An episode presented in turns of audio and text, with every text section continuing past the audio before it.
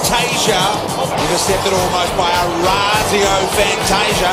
Orazio Fantasia. Orazio Fantasia. Orazio Fantasia. Orazio. Ho, ho, ho, it's magic.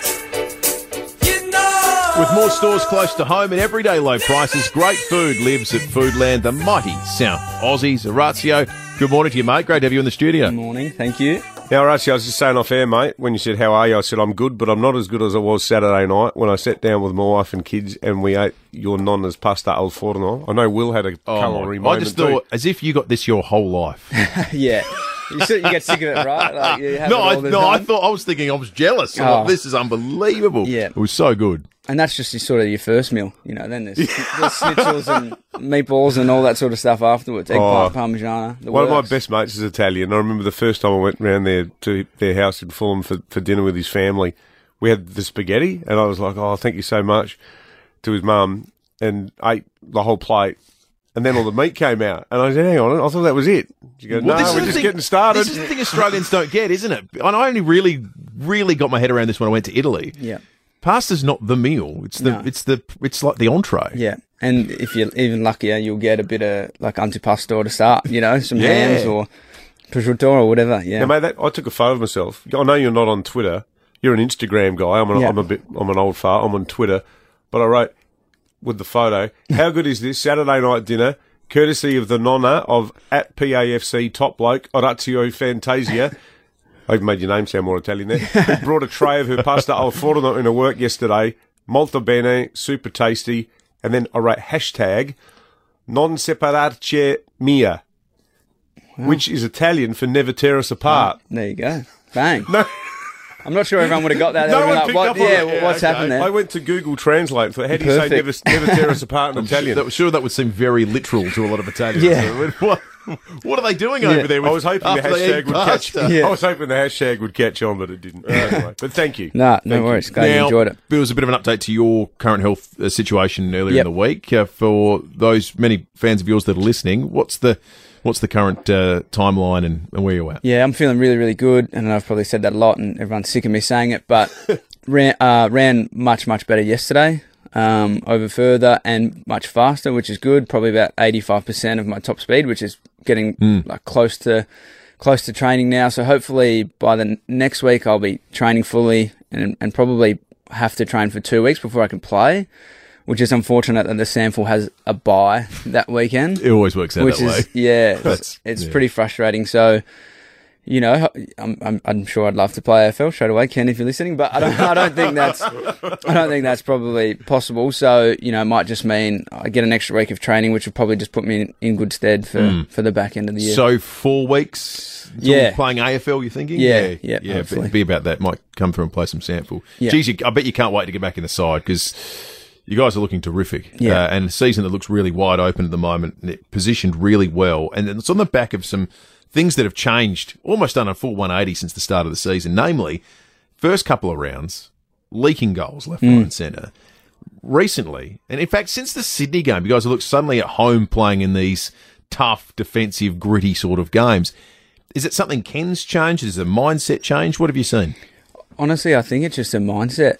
Like we we spoke about, and we've we've spoken about defence from round one, and we probably got that reality check after Collingwood and gone, oh, hold on a second, we actually just need to get that desperation back almost in our defence. And I feel like if you watch our, our midfield, especially, they've they've really started that. You know, you see Connor Rozee, Horn Francis, Zak Butters chasing down tackles, like just just throwing their body around everywhere. And it really starts from those guys. Our forward pressure has been off the charts.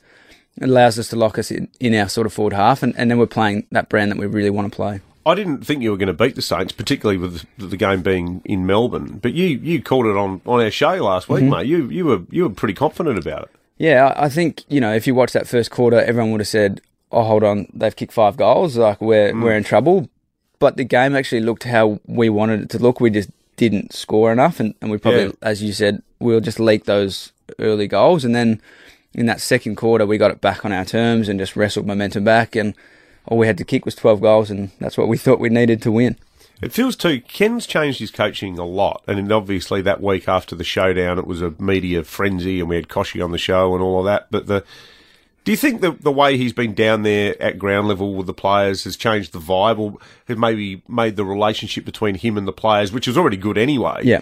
But is, it seems to be a bit more sort of almost like a hands-on intensity about Yeah. everything now. I think it's good as soon as you come off the ground, you've got someone there to be like, okay, what's going on? Or, you know, what do we need to do? What are you, what are you seeing? What are you feeling? And you can just get that interaction straight away, like on the phone or it's a, it, you, you get it, but when you're eye to eye, you sort of just, you, you get it a bit better, I think. Sort of feels like you're all in the trenches together. don't yeah, yeah, I reckon. you? yeah, yeah. And you can see his emotion, like, you know, you, you, you feed, feed off that, sorry, like he, he's up and about, you're up and about, you, you get that energy and then you go back out, then you win, you see him celebrate, you celebrate, you know, Butsy's giving him a hug, like it, it it's yeah. good, it's good vibes, yeah, it's really good. You um, excited about the prospect of a Tasmanian team being in the competition? Ooh, a little bit cold down there. No, no it'll, it'll be good. Yeah, I, I- I think it's it's funny. Like everyone, everyone's um really pumped about it, and then you you read articles and stuff. Where's the twentieth team? It's like, hold on a second. Why are you already looking for the twentieth team? You know, like can we just celebrate the nineteenth team Absolutely. being there? And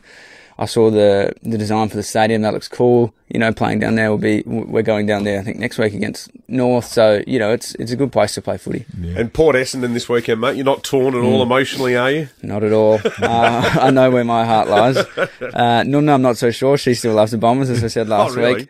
Yeah, well, she she was screaming at the Anzac Day game um, last week, but no, she'll be she'll be on the Port bandwagon this week for sure. You, you get sledged at all ahead of Essendon games? Is that is that something that typically happens? You Uh, uh, uh, old mates? A little bit, yeah. Uh, the first time I actually played them um, was funny. The, the boys didn't say a word to me, like, Yeah. and and Truck had told them not to not to talk to me, but it was quite funny. I I was lipping up back, and obviously still got some some really close friends, and I was getting into Mason Redman, a good friend of mine, and I saw him start laughing and crack a smile, like un- underneath. He tried to hide it, you know, like under under his breath, which was great. So you know that, that's that's the, the best part about playing footy, you know, against against good mates, and you can you can have a laugh Absolutely. and yeah, have a hug. So it's good. Good on you, Ratio. Good on you, mate. Great to chat, mate. Thanks again. David Penberthy and Will Goodings, 6 to 9, 5AA Breakfast.